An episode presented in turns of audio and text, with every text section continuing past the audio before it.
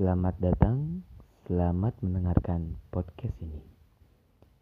Ya, uh, perkenalkan nama saya Muhammad Eva Putra Sibuan.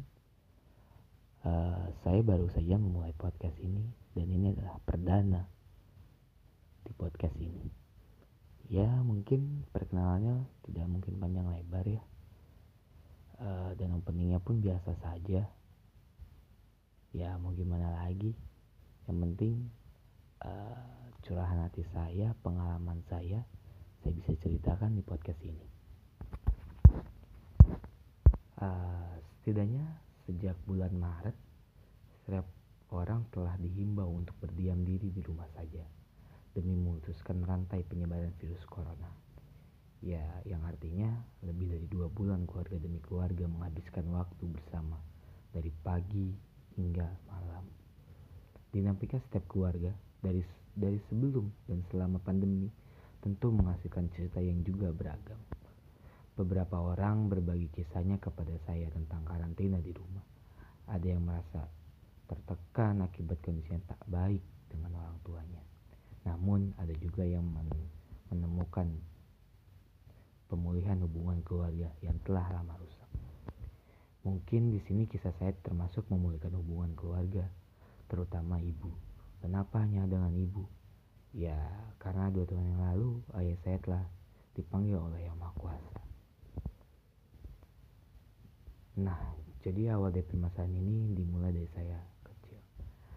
Saya kecil sudah jauh dengan ayah dan ibu saya. Saya sejak kecil dibesarkan oleh nenek dan kakek saya. Di sini bukan ayah dan ibu saya tidak bisa membesarkan saya, tetapi orang tua saya yang bekerja keras untuk mencari nafkah di luar daerah untuk masa depan saya. Saya sempat tinggal dengan orang tua saya paling ya paling hanya 1 sampai 2 tahun lah saja setiap jenjang pendidikan mulai dari TK, SD sampai SMA. Karena inilah saya lebih dekat dengan teman-teman saya. Saya hanya memberikan main dan main saja dari pagi hingga malam hingga larut. Ya mungkin dari pagi ke pagi lagi lah kalau bisa saya bilang. Ya cukup. Ya pikiran saya dulu hanya main dan main saja tanpa ya mungkin belajar ya dikit-dikit aja sih. Nah di, di sini awal pemulihan hubungan dengan ibu saya. Saya bersama ibu saya selalu di rumah dari pagi hingga malam menghabiskan waktu bersama, saling bercerita satu sama lain. Lalu saya berpikir harusnya saya bisa membagi waktu dengan keluarga. Karena keluarga adalah tempat terakhirmu bersandar. Ya mungkin cukup lama saya baru bisa merasakan kebersamaan keluarga ini ya karena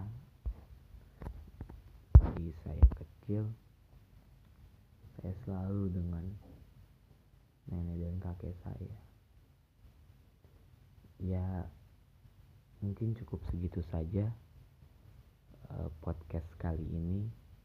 Semoga podcast ini bisa terus lanjut dan lanjut terus.